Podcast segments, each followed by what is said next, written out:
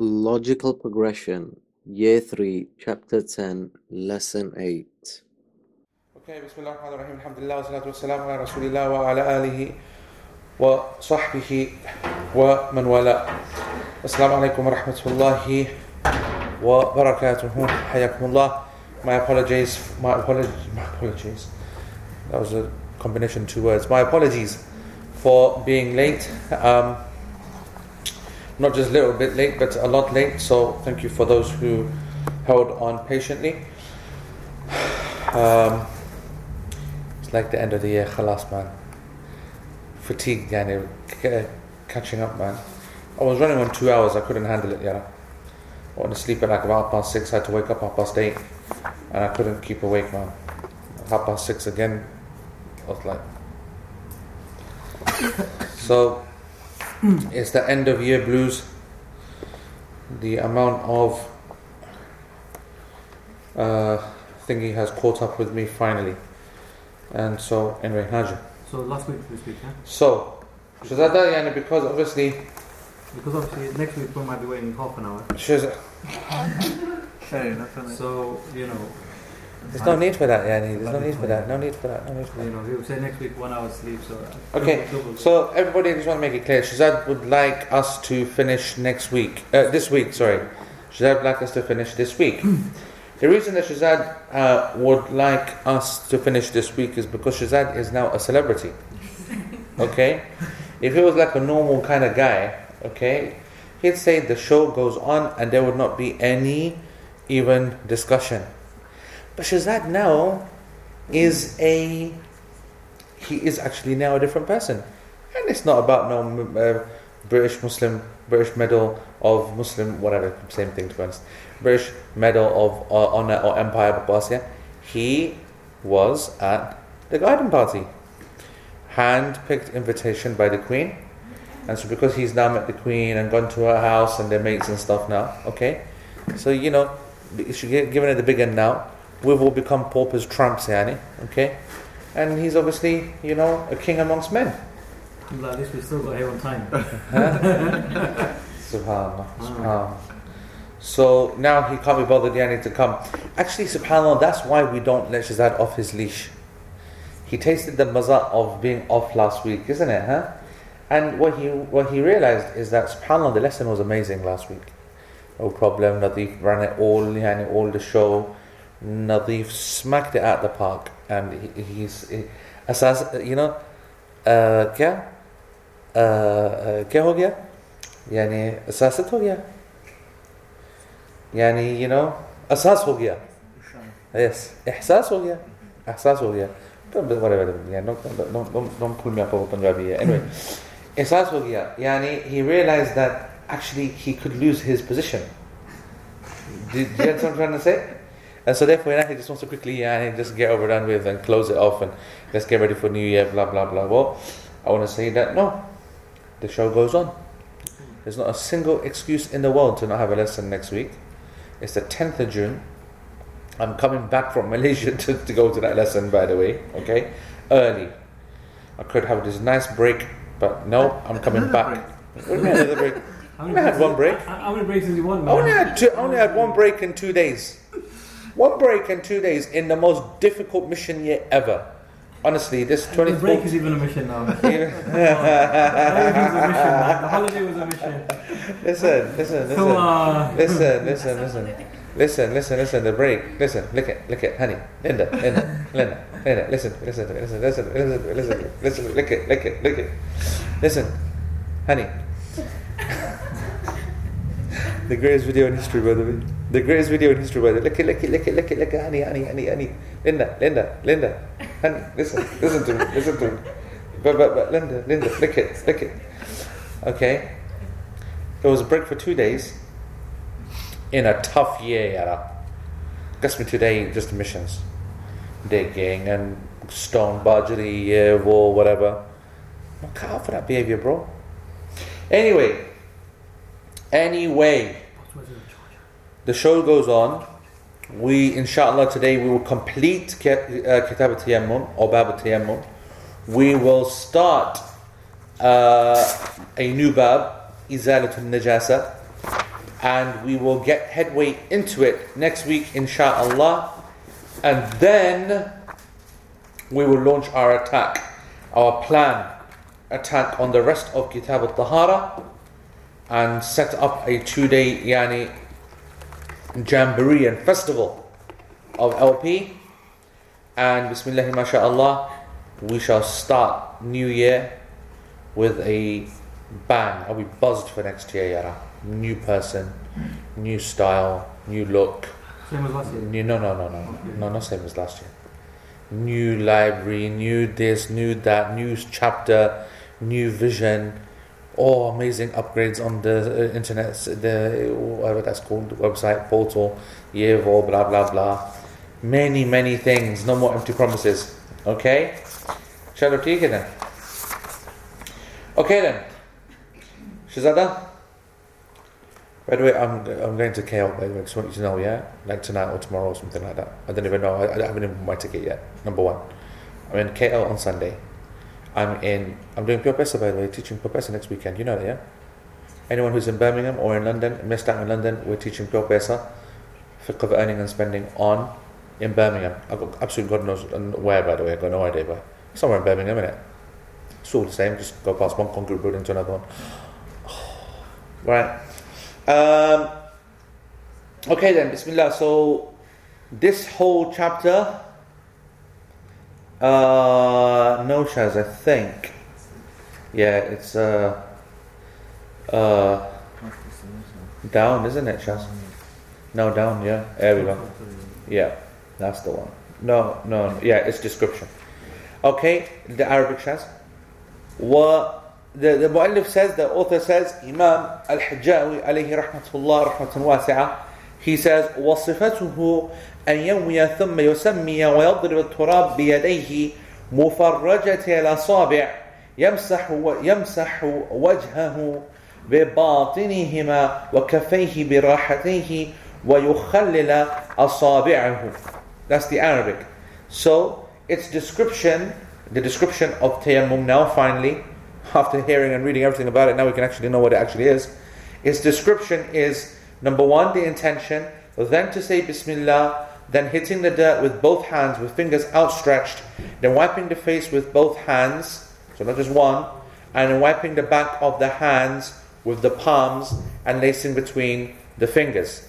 So that is the Hanbali position of how to describe it. Let's quickly re- re- review that. So an intention, wudu esque, Bismillah, that's wudu like, and then hitting the dirt with both hands, fingers outstretched, wiping the face with both hands, and wiping the back of the hands with the palms. So these are the palms, wiping the back of the, the hands with the palms, and lacing between the fingers. This is according to the Hanbali madhab. We want to see whether that stands up to academic scrutiny, inshallah. So Imam uh, Shaykh al Uthaymeen alayhi rahmatullah on page 410 of Al Mumti' he says that um, the description, of course, has to be uh, uh, there. I mean, you know, uh, this is actually one of the rare times that something has been described in detail. Okay, um, and the reason is is because it is an act of worship.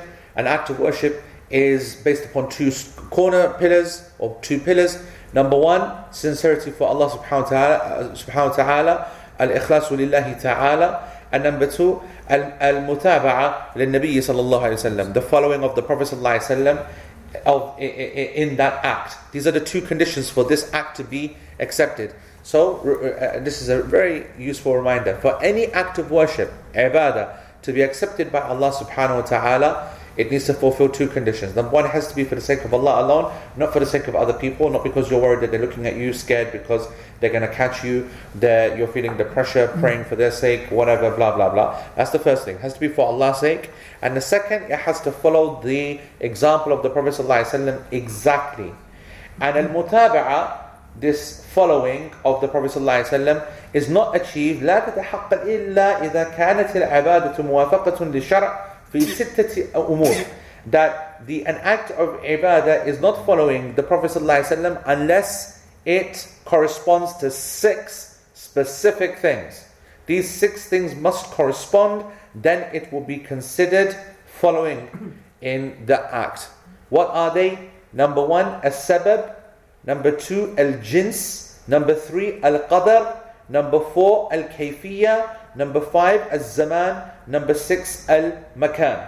So, let's go through this again. Number one, as-sabab. The reason that you're doing it. Okay? The actual cause or the reason that you are doing that action. Number two, the jins, meaning it needs to be of the same genus. Alright? This is very, by the way, uh, uh, this is going to confuse a lot of people, and I'm telling you now, do not overthink this, okay? Because this, what we're, what we're talking about now, is moving into that science called usul al fiqh. Now, so much more, so much than the fiqh itself. And usul al fiqh is its own entire science, okay? This is from the principles of a jurisprudence, which is a lot, diff- which is difficult. It's the science of scholars, frankly, and uh, these are technical facts that will confuse and I don't want to give too much time unnecessarily to these uh, concepts because actually it's the conclusion which is more important than the manner of actually getting there. The scholars are really careful of making sure that people do not stray when they're following the Prophet ﷺ, and so they put down these things, which, to be honest, sometimes a little bit too much, sometimes actually very, very astute observation, observations. But al jins, the action must be of the correct genus. Number three, al qadr. Al qadr. Who can have a guess what al qadr means here? I say that because, of course, um, we are obviously, you know, a couple of days away from Ramadan. And for people, uh, uh, I mean, this is the way it is, isn't it? There are certain phrases and ayat and concepts that people don't even think about until Ramadan comes around. And now Ramadan has come around, people are now thinking of Qadr, Laylatul Qadr, and the word now becomes refreshed in the mind. They will hear this surah many, many times and they will recite it, and every one of us will be looking for a little qadr, inshallah. So, uh, what does uh, qadr mean? Power is what we understand it to mean, yeah? What do you think it means here? In a list, in a list which has sabab, jins, qadr, kayfiyya, zaman, makan, which very quickly translated is the, the, the, same, for the same reason, the same genus, the how, the when, and the place. So, what do you think Al Qadr stands for? Nope. Nope. What was that? Quantity. Where does that come from? How did you work that out? You've heard it. Yeah, cheeky little pack. I swear, what a blagger, That's all they do. They sit there behind their computer just looking at people's answers. They're not concentrating on lesson at all. Yep, that's the correct answer online. It is quantity, okay? Amount. The amount. Al Qadr is the amount. And you remember that um, I explained, I given a tafsir of Surah Al Qadr, Laylatul Qadr, uh, Surah Al Qadr, and um, in there I explained that one of the meanings of Qadr is amount, okay? So, one of the technical meanings, I mean, of Al Qadr is amount. Al Kayfiyya, number four, the manner, okay? The how, alright? So the manner you perform that action. Number five, as zaman. These are all parameters, basically. Do you understand what I'm saying? These are all parameters which will restrict your action. And if you tick all these boxes when you do your action, then you are ensuring that you're doing the right action. So number five is as zaman, meaning the time. Like for example, saying that I'm fasting Ramadan in the month of Dhul Hijjah will be unacceptable. As zaman means it must be in Ramadan to be accepted as a fast of Ramadan. And then makan, number six, is the place. This is only, of course, if an action fulfills these parameters. So, for example, there is no makan for Ramadan, but for Hajj there is a makan, right? And love, for example, has no qadr. What in Ramadan it has 29 minimum, 30 maximum days. Yeah? And jins is really difficult. I can't even think of an example, so don't ask me. All right? And so on and so forth. So you just got to, if a certain action is clearly definable with certain parameters, it's unique because of its reason, it's unique because of its amount, it's unique because of the place where it's done at, it's unique because of the manner it's actually performed. So the prayer, for example, is fundamental for us to pray and uh, uh, to focus on the kayfiyah of a salah because the Nabi Sallallahu has made it very specific that there is a physical description. You understand? Okay? So then, so you have these six things. A sabab, reason, Al jins, the, the genus, the type of the act of worship. Al qadar, the amount. Al kayfiyya, the how, the manner. Number five, Al zaman, the time, the timing of the action. The like you know in, in the year or whatever, or the time of the day, Fajr prayer, for example, before sunrise. And Al makan, the location of that action. These are six parameters which uh, need to be uh, uh, uh, maintained and followed for an action to be considered have been followed of the Prophet ﷺ. And that's obviously only if they are applicable. So Imam Sheikh Al-Uthaymeen, he goes, so uh, action, uh, an action of worship will not be accepted unless it has these six points. And that's why we need to describe an action, such as wudu, such as salah, such as siyam. And now we're doing that with uh, tayammum. So the first one, an to make the intention. Now, um, this is, of course, not a verbal intention, this is one of the heart. There is no specific formula. You just say to yourself that I'm now making tayammum. That's it. You say to yourself, okay? and that is not a statement that you need to articulate verbally, and it's not something that you need to stop and really kind of, you know, pause and even say it internally. You going up to some turab and about to hit it, hit it, you should be in your mind very clear that you're not gardening. That's basically what I'm saying. Yeah? And that's yani, more true than, than, than joke. Uh, let's say you're gardening. Genuinely, you're gardening. And you you know, you're in there. That's why they call green fingers, because you're doing that kind of very fine little bit of playing around, you know, and you're in the dirt. Imagine. Okay? And at the same time, there is no water, and it's time for salah. The whole point that comes back to it, uh, uh, you know, we've discussed it when you're in a bath, and I keep banging on about this, okay, that in nowadays when you're in a shower, after a long day at work, and you know that you need a shower anyway because you're dirty and sweaty, when you're in there, your mind completely goes when the water's flowing and you're thinking about cleaning yourself and you forget that, oh, actually, you know what? I need to do it for Janaba as well. I need to do it for Jummah as well. Oh, I need to do it for Eid as well. I need to do it because I'm uh, uh, Junub or whatever the reason is. So he needs that istihdar al-qalb, as we say, the presence of the heart to think about it. So that niyyah is important, okay? And then yusammi, yusammi, okay? This is good. He mentions, he names. You look in Arabic, he doesn't say, say Bismillah. He goes, and yanwiya thumma yusammiya. So yanwi, he makes the intention, then yusammi, he names. What he names, he means he makes the tasmiyah. What does making the tasmiyah mean? He says bismillah. Not bismillah rahman rahim, which is the basmala. He says the bismillah. He says the tasmiyah, which is to just say bismillah which of course is a very strong point in the Hanbali madhab, as we covered in the chapter of wudu, they consider it ob- obligatory. The majority of the scholars consider it to be sunnah. We will take it maybe as a ruling of sunnah, however, we will approach it ihtiyatan, out of safety, like it is obligatory. Okay? Um, he said, Shaykh Uthaymeen, he says, the tasmiyah huna to say Bismillah is like the Bismillah uh, in wudu. It's like the Bismillah in wudu. Okay, same ruling, same debates. Every single debate that you want to find out and refresh yourself of, go back and look at the notes or that we covered Bismillah in detail. They all apply here. And that's what that's a beneficial point. Shaykh Uthaymeen is saying that this is the mubaddal, this is the replacement for the hukm of the of the asl. And so everything is replaced, everything is replicated the full debate concerning the legitimacy of Bismillah, why we say it, why we don't say it, should we do it, should we not do it, etc., etc. It is following the same ruling. So Bismillah itself is a requirement according to the Hanabila, and as I said to you before, we should practice it like it's obligatory in ruling it is a sunnah according to the majority of the scholars and that's the class position okay but still as i said practice wise you practice it like it is obligatory as per the madhab position وَيَضْرِبَ التُّرَابِ بِيَدَيْهِ Okay? And then he hits the turab, the dust. And he didn't say he hits the earth, the ground. He didn't say he hits the ground. He didn't say al-ard. He said at-turab. Okay? لأنهم يشترطون التراب. Okay? Uh, because, and Shaykh Uthaymeen continues, he says, because as we saw, the Hanabila, the madhab, is that they, they actually condition it to be actual dirt or, du- or dust.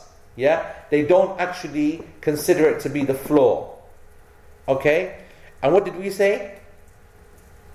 What did we say? We said it could be anything. It doesn't have to be actually the turab itself. It is actually the floor. Anything that can, yani, is a surface, wall, or the floor, or, or whatever. Okay? And Shaykh Uthaymeen, he says, it is more correct to say, وَيَضْرِبَ الْأَرْض سَوَاءً كَانَتْ تُرَابًا أَوْ رَمْلًا أَوْ حَجْرًا He goes that actually what's more accurate is to say that he should hit the earth.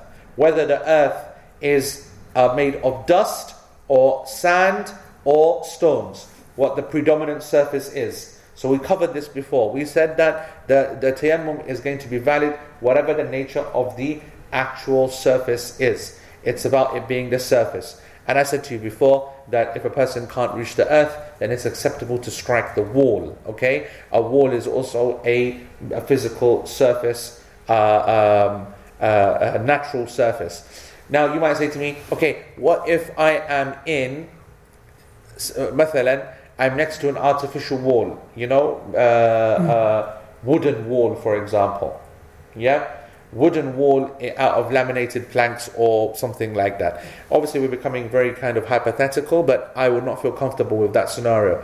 Even though technically there's dust on there and then your job would be done, if there is dust on there. But when people say you're uh, to hit a wall, what they're saying is that the wall is an extension of a natural ground. It doesn't have to be dirt and muddy and whatever. According to the, our position, it's about the fact that it is a surface, natural surface, with natural kind of uh, uh, natural either dust or sand or whatever it is, or rock or brick or plaster. And so these are natural floor surfaces as well. So it's a transfer of that. And any kind of wall that you uh, strike, okay, I'd have no problem with. Absolutely.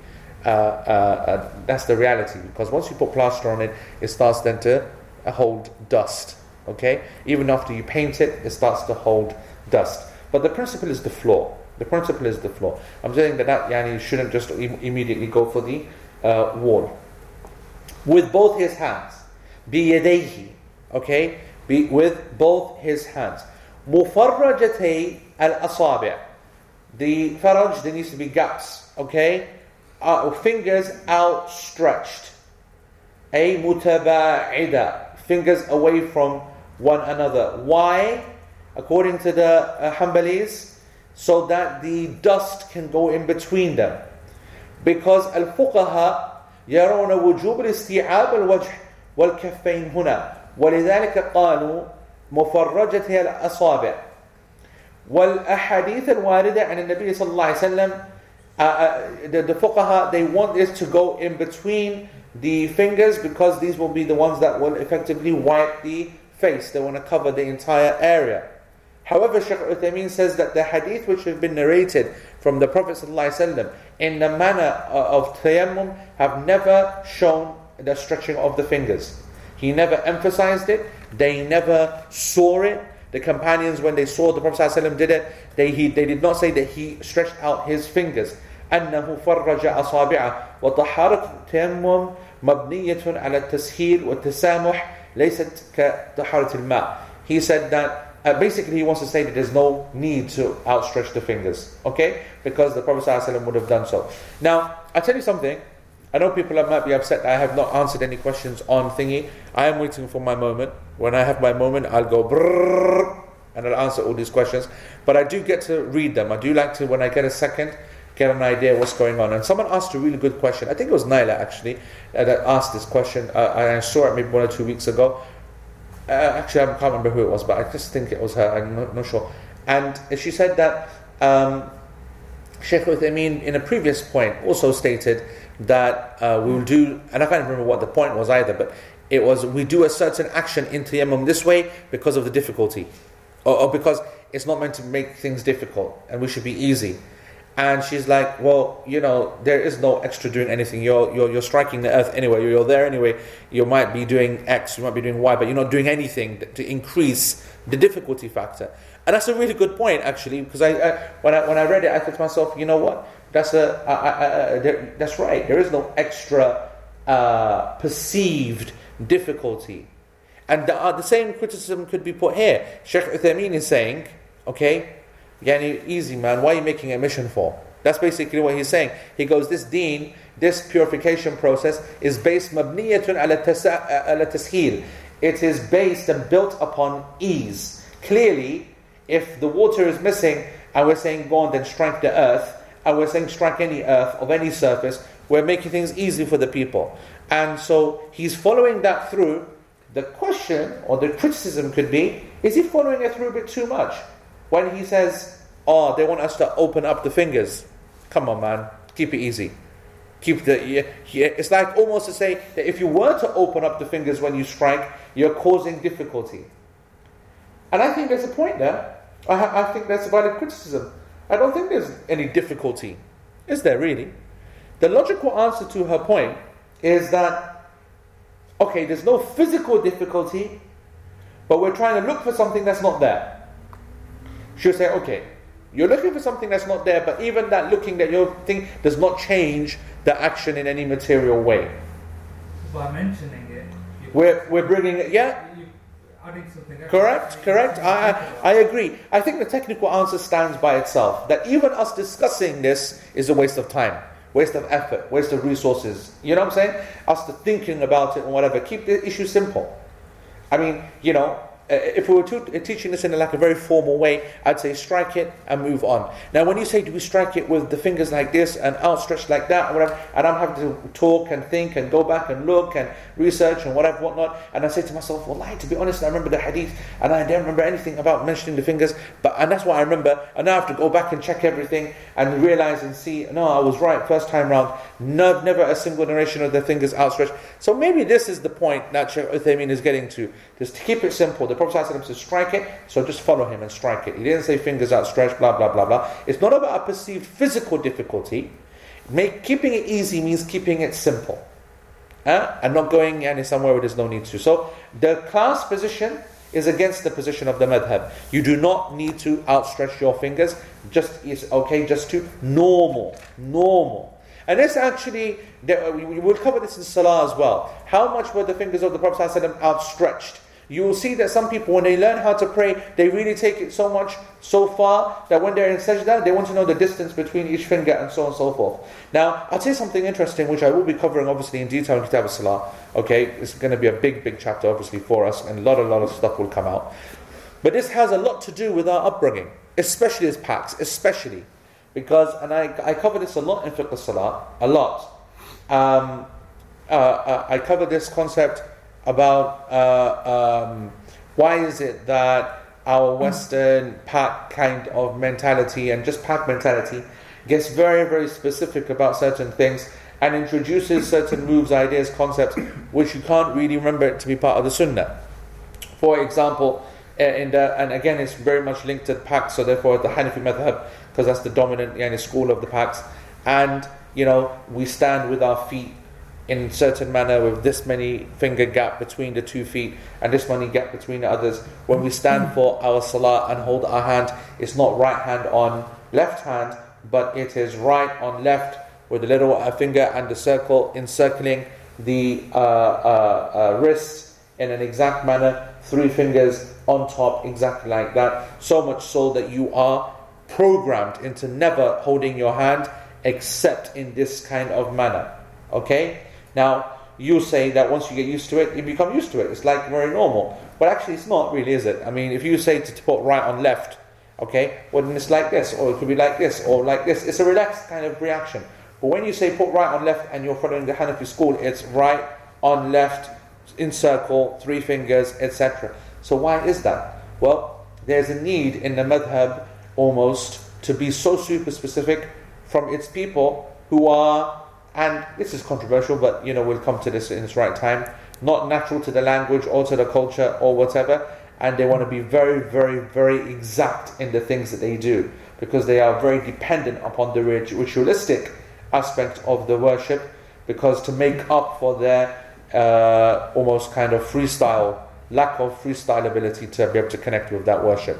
And this is, like I said, a detailed point which we will discuss. So this is the kind of thing that they will focus on You know, the fingers should be far away, whatever. No, our approach of the Sunnah one will be much, much more relaxed. to strike it. Just put your right upon your left. Raise your hands. Don't have to be exactly like this. Raise your uh, hands and etc. etc. etc. It's like a much different approach. So that's that. Uh, يمسح وجهه uh, بباطنها uh, وكفيه براحتيه and so he the, the batin, the zahir and batin. Just so again back to the Arabic, these are your hands. Okay? Zahir means external and batin means internal. So with the hands, the batin are the palms, the palms inside, and the zahir are the outside. So it's a wiping of the face with the internal with the inside of the hands. Okay? Um,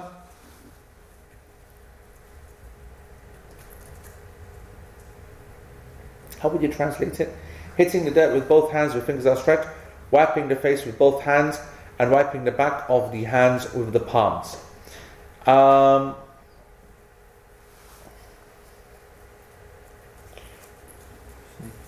what's that? Wiping the face with both palms, you know? No, uh, yeah, I think uh, uh, the the translation is not good, صح? يمسح وجهه بباطنه بباطنها Wiping the face with palm or with with both both hands. palms. With, with both palms. Have I got palms? This is called palms, isn't it? Yeah.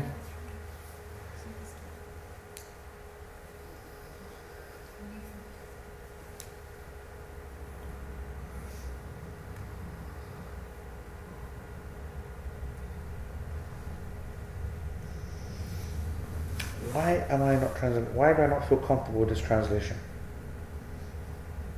Let me just read the Arabic, and you you guys help me out here, okay? ويضرب التراب. He hits the earth بيديه with his two hands مفرجة الأصابع fingers outstretched يمسح يمسح وجهه بباطنها he wipes his face with its inside يعني of the hands which is the palms So the translation should, it should be wiping the face with the وكفيه وكفيه براحتيه يعني the كف the كف is the rest of the hand Okay, the rest of the hand. All right, this is the kaf.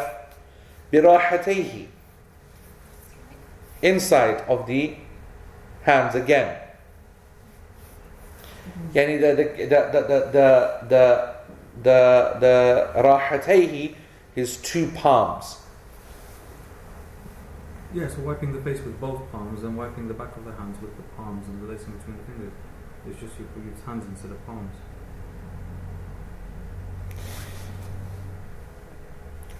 Sorry. Okay this is my mistake. I've now realized why I didn't feel right okay? Actually the way that the the the the the, the, the, the faithful translation of the Arabic of this text should be as follows.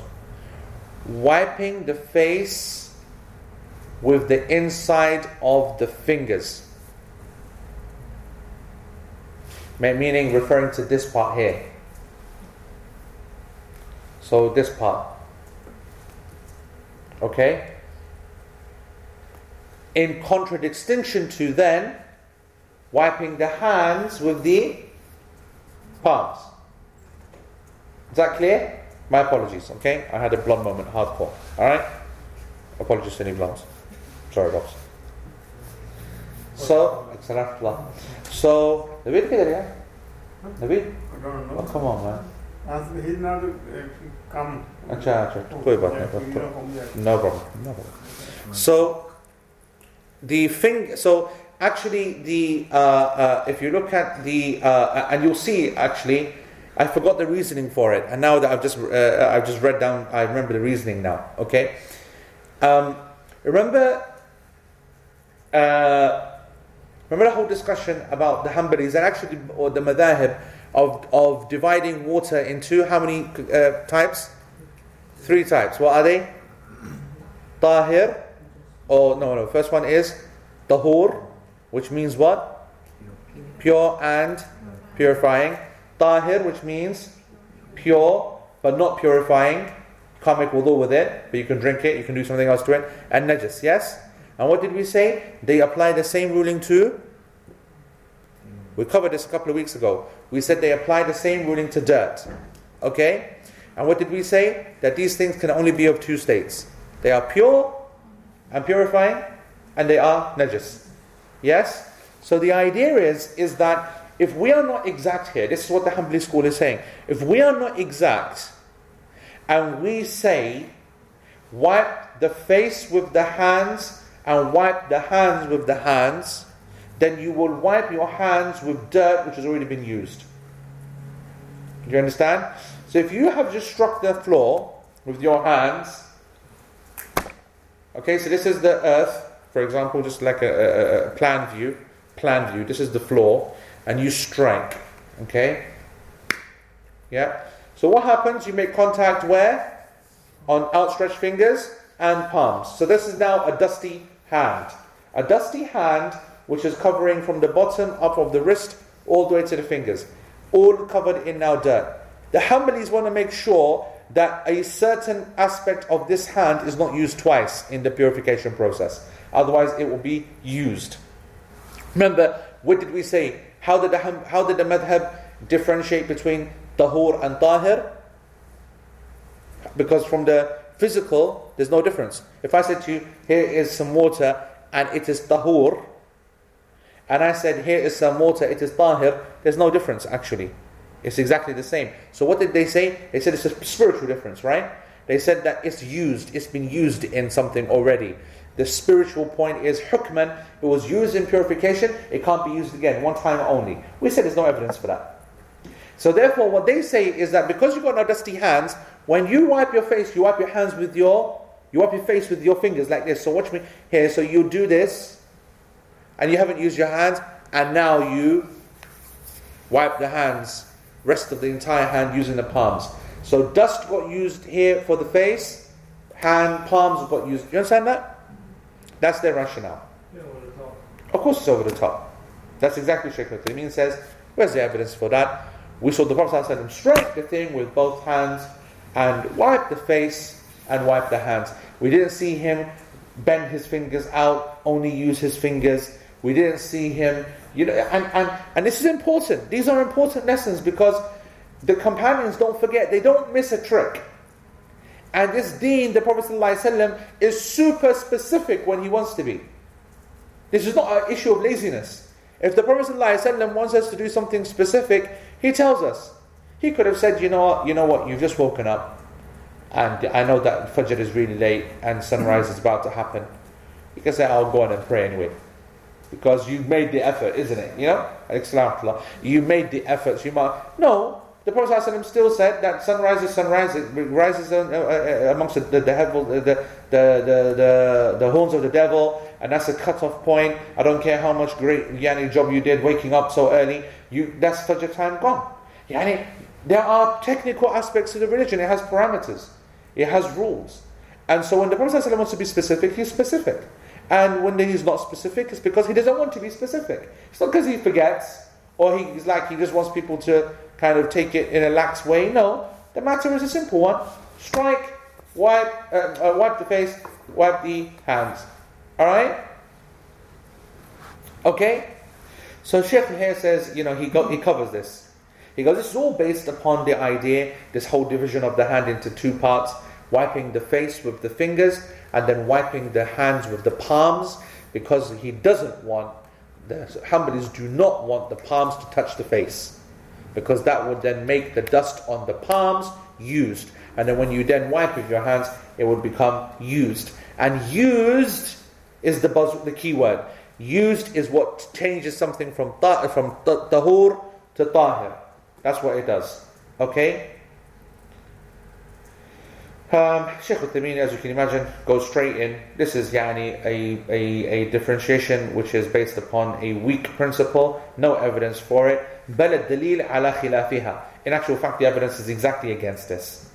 فإن حديث عمار uh, فإن حديث عمار the hadith of Ammar, which is the main one that tells us about tayammum, مسح وجهه بيديه. He wiped his face with his two hands. بدون تفسير. didn't give any details or any differentiation وعلى هذا فنقول you will wipe your face with your hands you will wipe your hands with your hands you will not need to differentiate and compartmentalize your fingers or anything like that next and then وَيُخَلِّلْ أَصَابِعَهُ And he will interlace between the fingers. Interlock or interlace? Interlace, yeah? Go and do the whole thing. And where does that come from? In our wudu, we do that, yes? To make sure what happens? That it's wetted, yeah? Water gets everywhere. Sunnah to do it with the feet, little finger, okay, to go through. This was narrated from the companions and so on and so forth. Here, the Hanbali scholars, they are actually bringing in this as a matter of wujub. So they say it's obligatory to actually go in between the fingers. Okay? I did I just say wujub? Uh, sorry. And in the, I beg your pardon, in the wudu, when you're making wudu, it is mustahab. It is mustahab. It is only recommended to go through it with water. Why is it only recommended? Because it's going to happen anyway. That's why. Okay? The the the doing it of the thing the doing with it of the fingers is just to make sure. But the reality is is that once you put your hands in water or once you pour water over your hands, it is very likely to go everywhere because that's the nature of water. It just moves all over the place. And so the the uh, interlacing is something which is not necessary because it's probably going to be covered anyway, feet and hands. However, they consider it obligatory in tayammum because the nature of dust is not like that. Dust is only going to go to where you make it go. So they want you to actually spread that dust into in between your fingers so that your fingers become this kind of complete purifying kind of tools. Okay? Does that make sense? Okay? What do we say? Sheikh Uthaymeen says, وَنَحْنُ نَقُولُ إِثْبَاتُ التَّخْلِيل وَلَوْ سُنَّةِ That to, to, to, to, to force people to make takhleel, this interlacing, even though the act of interlacing is sunnah, okay, because the Prophet ﷺ did it with his fingers, the Prophet ﷺ did it with the beard, okay, we know all about this. Well, to be honest, uh, فيه نظر I think يعني, there's more to it than meets the eye. That's what فيه نظر means. Okay? لأن الرسول صلى الله عليه وسلم في حديث عمار لم يخلل أصابعه. In the hadith of Ammar, he never interlaced his fingers. He explained exactly what happened. يعني, uh, explained exactly what happened. He just hit the floor, wiped his face, and he wiped his hands. He did not make interlacing between the fingers. Now, if it is said if it is argued, someone scholar says, no, no, no, it doesn't matter if the Prophet ﷺ didn't say here, it's covered in the other hadith, the hadith of Laqit ibn Sabra, okay, the famous hadith, which is أسبغ الوضوء وخلل وخلل بين الأصابع وبالغ في Istinshaq. This hadith, of course, the famous one, authentic hadith where the Prophet ﷺ said, perfect your wudu, أسبغ الوضوء, يعني overcompensate in your wudu. Perfect it. Make sure you do it properly. وخلل بين بين الأصابع and interlace between the fingers. وبالغ في الاستنشاق. يعني and exaggerate in your istinshaq, you know, your rinsing of your nose and your mouth. Yani, uh, we, we discussed this in wudu. There's no comparison between, you know, proper pack way of, you know, smack it all out, snuff it in, snuff it all out. And you know, you know, like the modern log uh,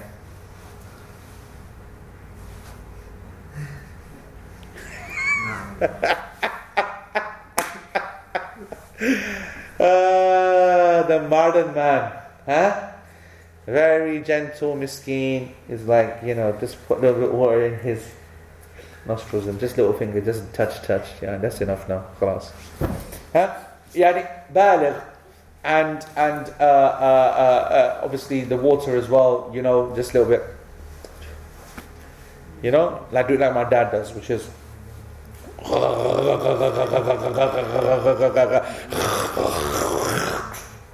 know what I'm saying? Yeah, prop, Next door neighbours wake up. next door neighbors wake up, they call neighborhood watch.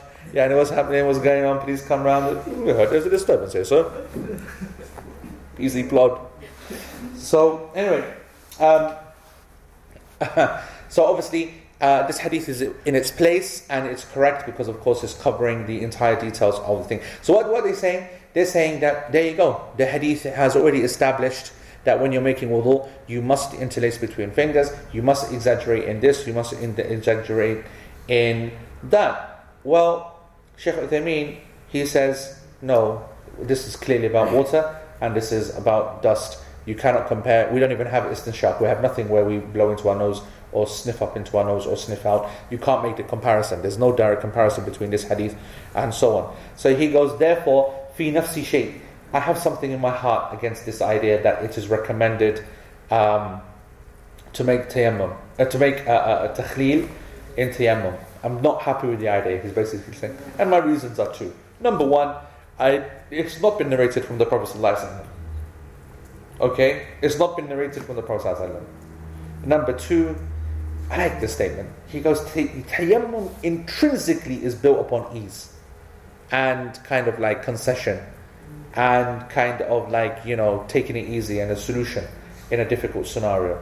So why are we making it more difficult and more detailed and bringing all these scenarios in? It's the concession to to the it's the concession to an act of worship. It's clearly been made so. It yani what he's trying to say. I like this. Okay, he goes. Listen, let's just stop here for a second. He's saying that you know when you're saying that you know make takhleel. Listen very carefully to this part. He goes, you know when you're saying we're going to make takhleel and whatever, these are the same people who say that when you wipe the face, you should also put your fingers through the beard. Okay? Now, hold on. If it's water, it makes sense because it's clean, it's, it cleans. Dust ain't cleaning nothing. So, dust is not cleaning. Right? This is a spiritual process. Alright? A spiritual process which is not actually going to do anything for your fingers or your beard.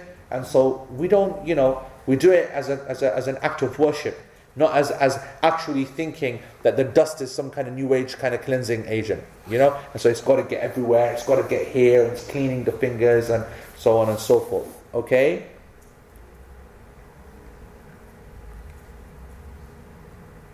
He says, look at this, uh, understand. He gives some examples here to finish off the chapter, which is good. He goes, when you when you clean with water in janaba, you must encompass the entire body, the entire body with water. That's why you have to, uh, you know, that's why you have to interlace and get in between gaps and poke around here and there. So water covers everything. Every piece of sweat, dirt has had water gone on top of it. You know, it's a full, complete thing. Whereas in tayammum, it's only two limbs. It's your hands and your face. So you can't compare between the two. And um,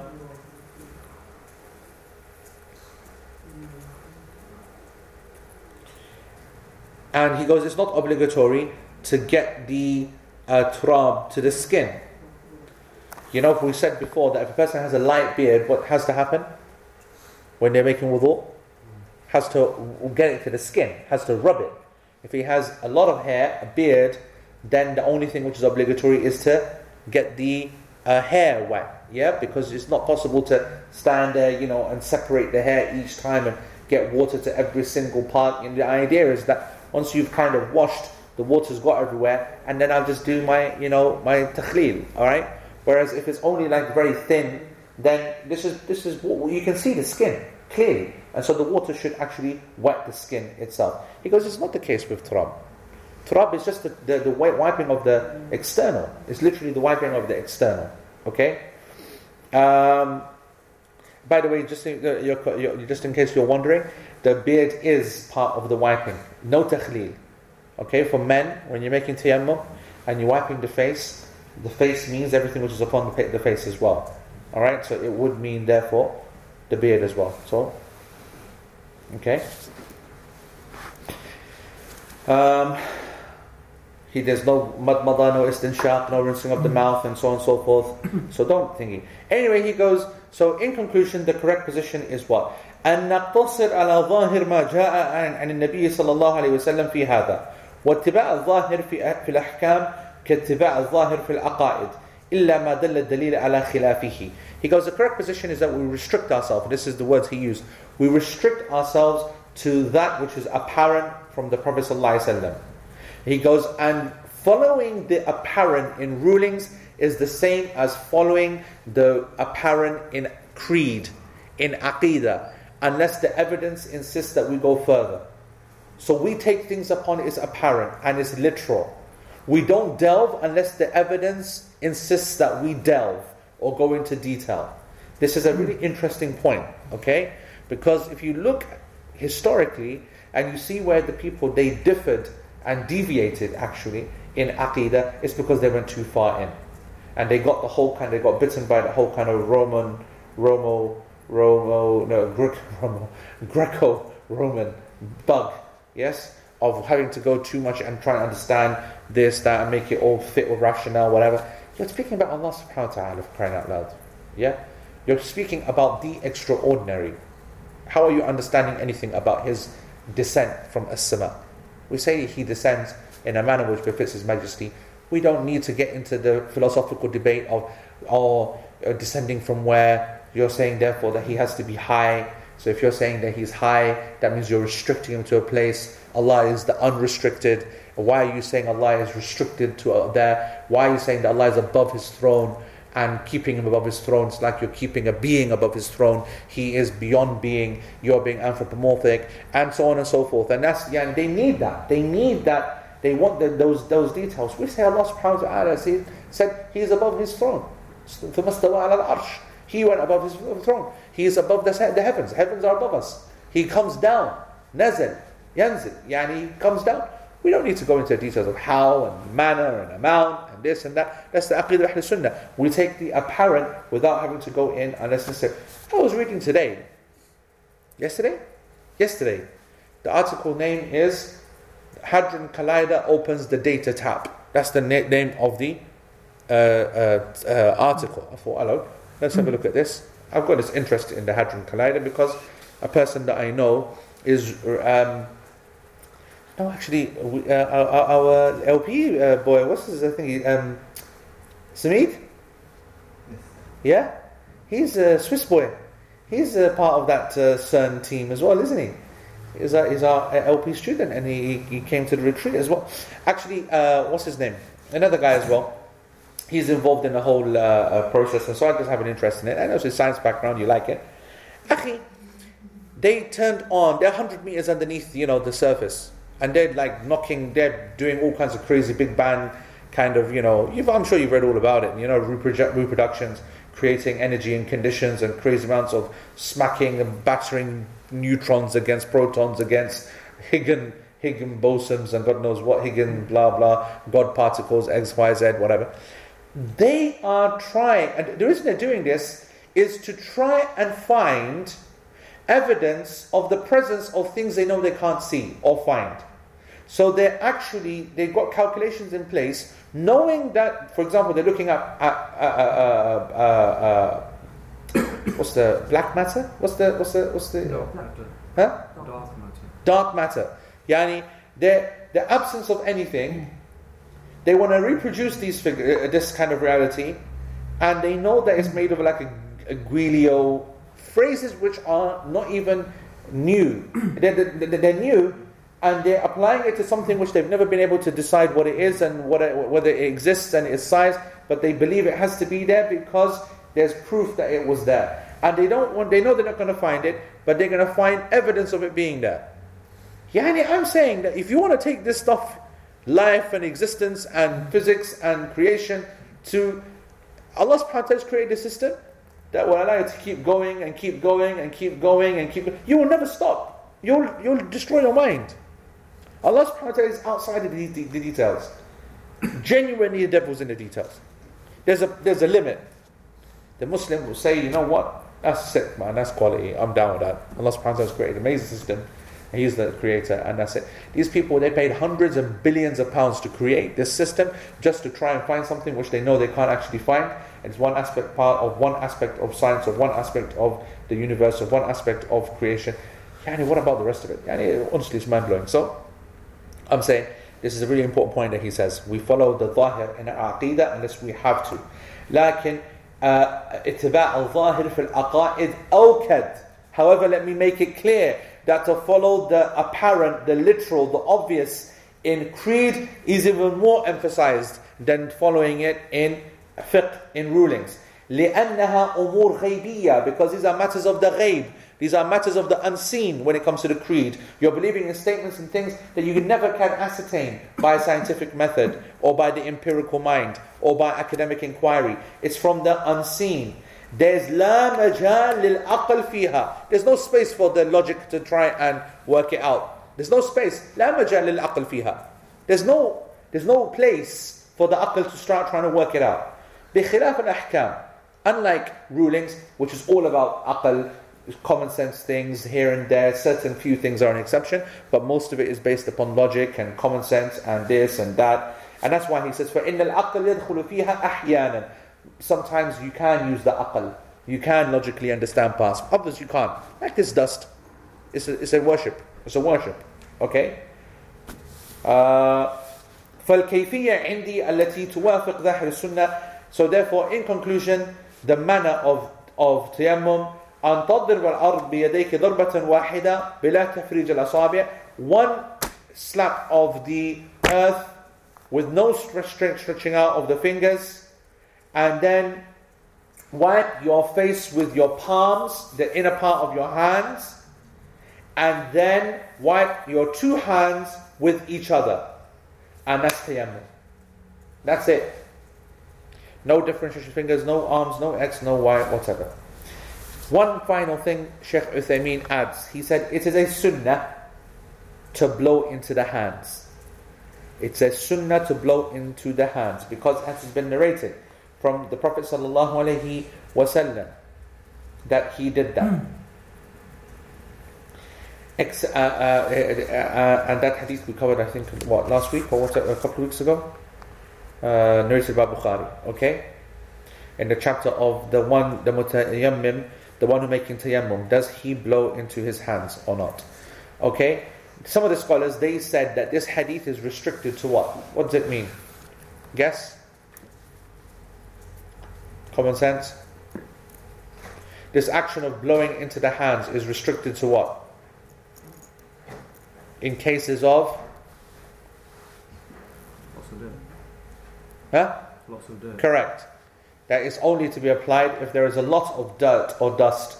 Because the intention here behind tayammum is not to plaster yourself in dirt.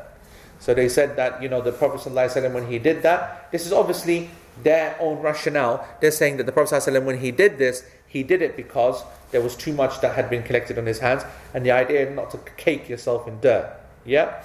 And so that's yani, that's okay. That, that's possible. And I, I have to say that I believe that as well. I don't think that the blowing is part of the spiritual act.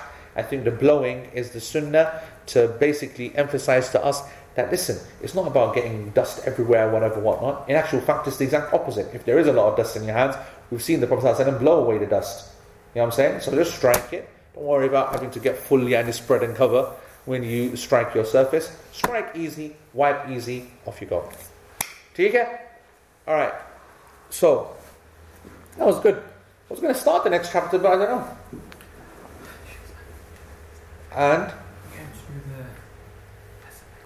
uh, uh, on just general thing, yeah. Oh, you said he was going to do the benefits of Iran last time. And Oh, go through the benefits of okay. I'm not saying, but, but inshallah. okay, okay. All right. Yeah, maybe. Yeah, maybe we'll, we'll, we'll, we'll- maybe we will not go ahead then with uh, the next uh, chapter just now then, and keep it complete. We'll do Q and A uh, on this uh, lesson. We'll do Q and A now on the wider lesson, and uh, we'll just have you know some chit chat. You know, covering any other issues and whatever up until Maghrib, which is at what, 28 minutes past? 31. 31. Yeah. If you're a Hanbali, a mission. If you're a Hanbali, not, not just Hanbali, in the Hanafi school as well, actually most of the madhahib are like that. Oh, Yeah, in terms of, you know, making it a mission. I mean, it doesn't turn, it's not a mission mission, but I mean, it's very, very exact, I think is the word that I, I'm looking for. Very exacting. You know? Which is fine if there's evidence for it, but when there's no evidence, there's no need for us to push ourselves that way. But you mentioned like facts. Uh, all the ignorance they become ritualistic. I don't want to say that, it's a bit unfair to say out of their ignorance. I'm just saying. What I want to say is that they've got natural barriers to connecting in ways that other people find easier. You see, this theory is flawed from the beginning. I'm big, I'm a massive believer in this theory, by the way, that madhabs suit certain mizaj. Okay, a person's mizaj is actually founded in a madhab. And what I want to say is that certain ethnicity, race, language, geographical location, location seems to fit madahib nicely.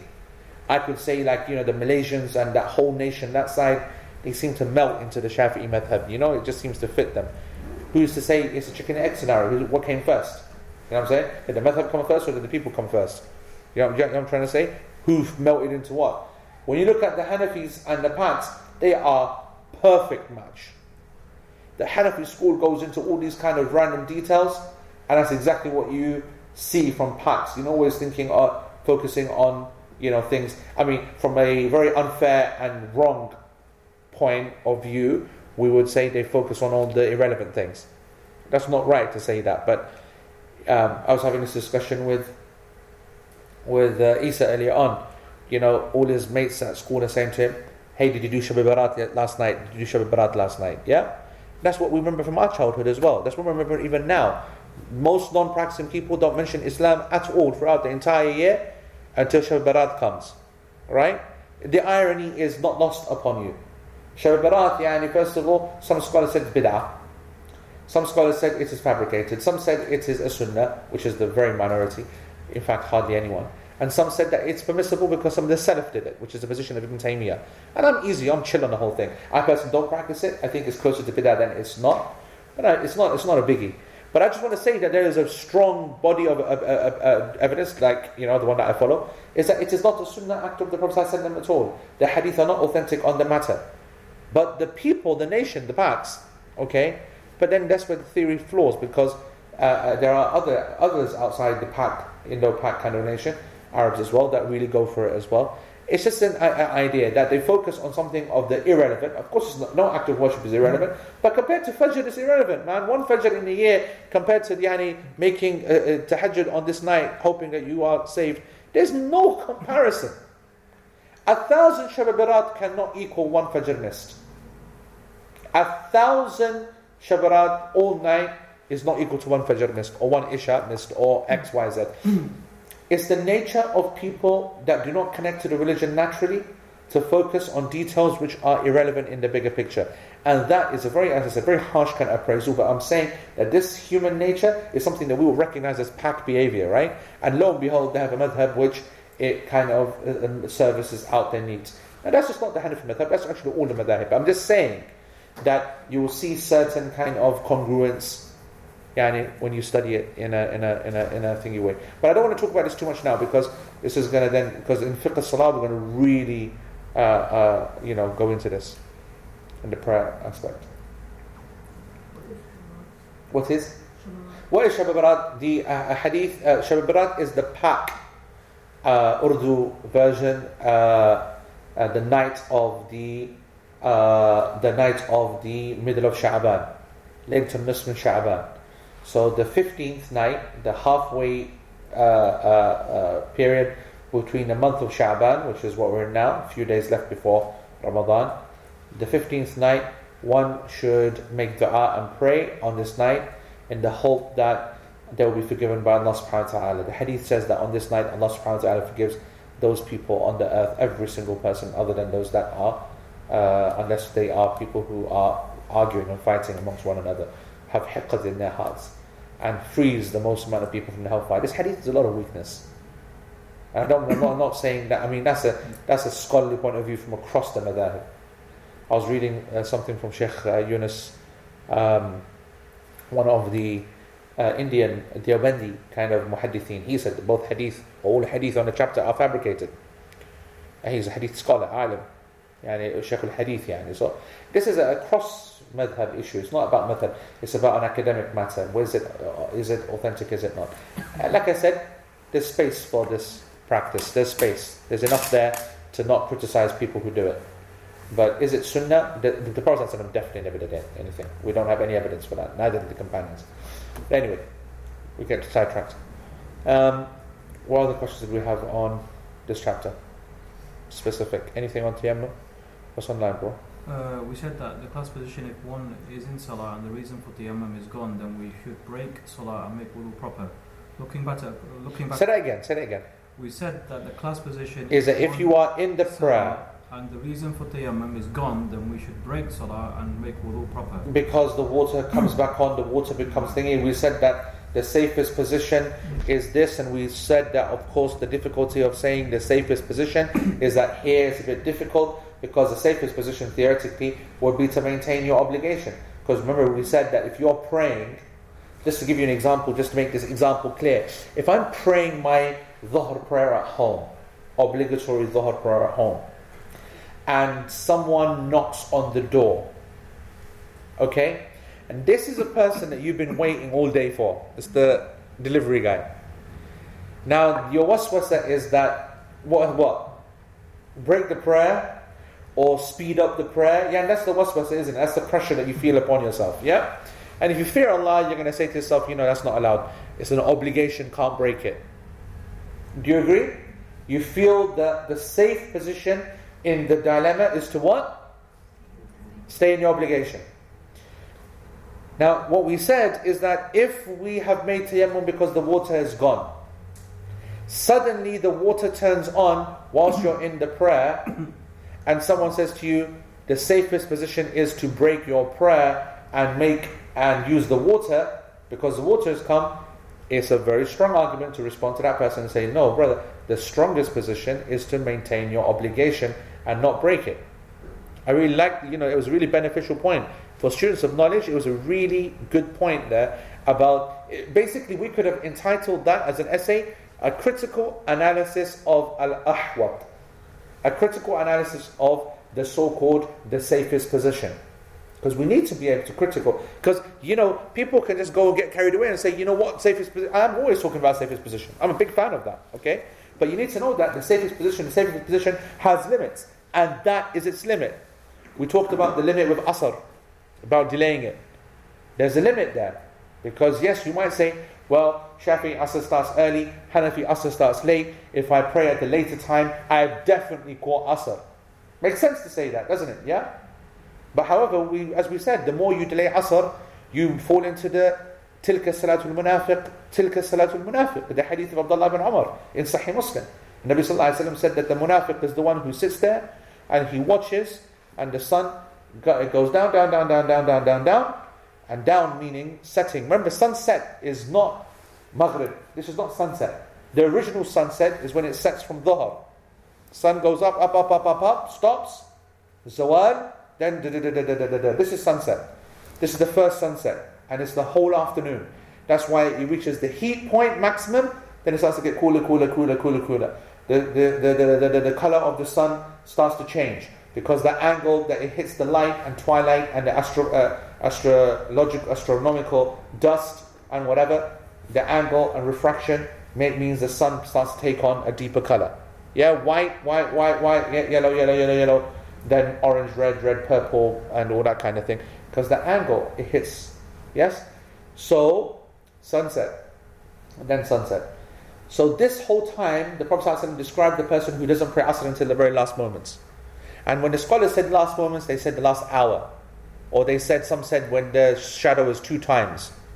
And then, you know, he quickly prays it before Maghrib starts. So some ulama said, you're not allowed to delay the Asr. So if you follow the position that you're not allowed to delay Asr, which is the correct position, no doubt, then to say the safest position is to delay Asr, so I definitely pray Asr, is not a safest position anymore, like we said last week. Now, for example, we're going to be using that whole latest. Uh, we're going to be we're going to be using the whole safest position argument a lot in Ramadan.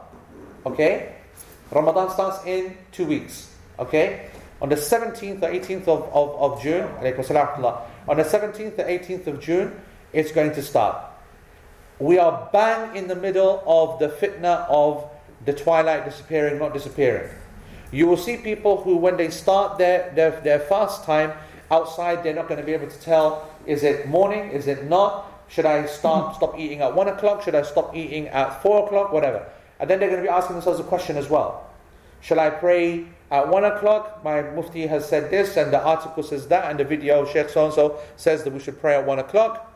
And you know that sunrise is at half past four or four o'clock or whatever. So how are we going to deal with this? Well, I'll tell you how we're going to deal with it. You're going to apply the safest position. The safest position rule is going to work here. There's no criticism of the safest position rule here. Because we know that if you stop uh, eating a bit earlier, that's safer. And if you pray later, that's safer. That's why uh, uh, in this masjid and in many other masajid, I have been very much against, because you know what happens in Ramadan, as we all know, around the country, around the world, the Fajr time is made earlier.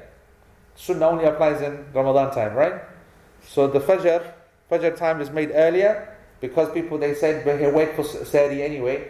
Let them yani come to the masjid, pray, and go back to work or go to sleep to get to makes sense. I'm down for that. But the pressure of making an early Fajr versus making people pray at a time where it's clearly not Fajr, that's unacceptable. But that pressure is real for trustees and masajid, yani responsible people the, the mass congregation put a lot of pressure upon them because they're like, wait, hold on. All right, our masjid is, is praying uh, one hour before sunrise, which is a whole half hour later than Shah Jalal or Shah Boran or insert name of your mosque. Yeah? And you're thinking that's an extra half an hour sleep I can get, so I'm going to go to you know next masjid, pray bang on the start time and whatever. And what am I saying? I'm saying go outside and the light that you're looking at outside is the exact same light that you've been seeing for the last three hours, from 1 o'clock, 2 o'clock, 3 o'clock. It's the same. So tell me what, what started Fajr. However, I say to the guy, wait half an hour and now look outside. So he waits half an hour and he looks outside and it's a clear difference in light. It's a real definite Fajr. Now when you pray, at least your heart is, is at ease. I'm definitely praying Fajr in Fajr time. Sunrise is yani protected We've still got yani, a good yani, half hour or whatever before the sun rises. Good Fajr time. So, and Ramadan will be following this principle as well of stopping eat, eating a little bit earlier than normal, praying later than normal. So, right down to one minute. As for Shazad Salim, he will be eating. With, with, our sheikh, with our sheikh. Okay, Shazad Salim and his sheikh, okay? Sheikh, sheikh Kihlan, his sheikh, yeah? They will be eating right until God knows the yani, last second and praying in that last second as well because they're chillers. We're special royalty. We're simple people, yeah. We, we make it easy for people. Abi Sheikh is uh, a little bit more courageous than I am. Yes, Sheikh is, yani, mashallah, tabarakallah. Sheikh is, yani, mashallah. If you want to read, obviously, the narrations on this track, this issue are very interesting. We've written about that on online. You can go and do your search type in, you know, Fajr Abu Isa Kihlan or whatever, you see the article. There are narrations from the companions. Hatta Abu Bakr Siddiq, that his servant said to him, Hey, can't you see the, the light? He said, Just stand here. Just stand here. because the ruling is based upon where I see the light or not. If you see the attitude of the companions to this matter, you will become haryan, yani, you know? You'll think, oh my God, how is that possible? You know what I'm saying? you know? Um, but there's deep, you think that that's kind of playing with the deen. Abu Bakr as-Siddiq playing with the deen? Abu Bakr as-Siddiq doesn't play with the deen. And it's actually deep fiqh here, actually. I mean, the way I described it, it seems like, you know really kind of harami kind of behavior, you know? That the, the, the sunrise is, the, the, the dawn has occurred and he's blocking the light. Okay? That's what you read from the outside and we laugh. Actually, something much deeper is happening. If the Fajr has started and the servant says, I think Fajr has started. I think Fajr has started. What that servant is saying is that I think, meaning it's not confirmed. Otherwise, I would see it as well. There doesn't need to be, for me, it's dark. Everywhere I look is dark. And he's outside looking and whatever, whatnot. Fajr should be something which everyone knows, ah, Fajr is in. Like Maghrib. Maghrib is in. There's light around, whatever, whatnot. You know, wait for the sun to set proper. So we know. Yeah, and it's obvious. So, yeah, I'm just saying that when Sayyidina Bakr Siddiq says that until I see it, until it becomes clear, until the light comes in, I'm going to carry on. There's actually fiqh behind the, the fun.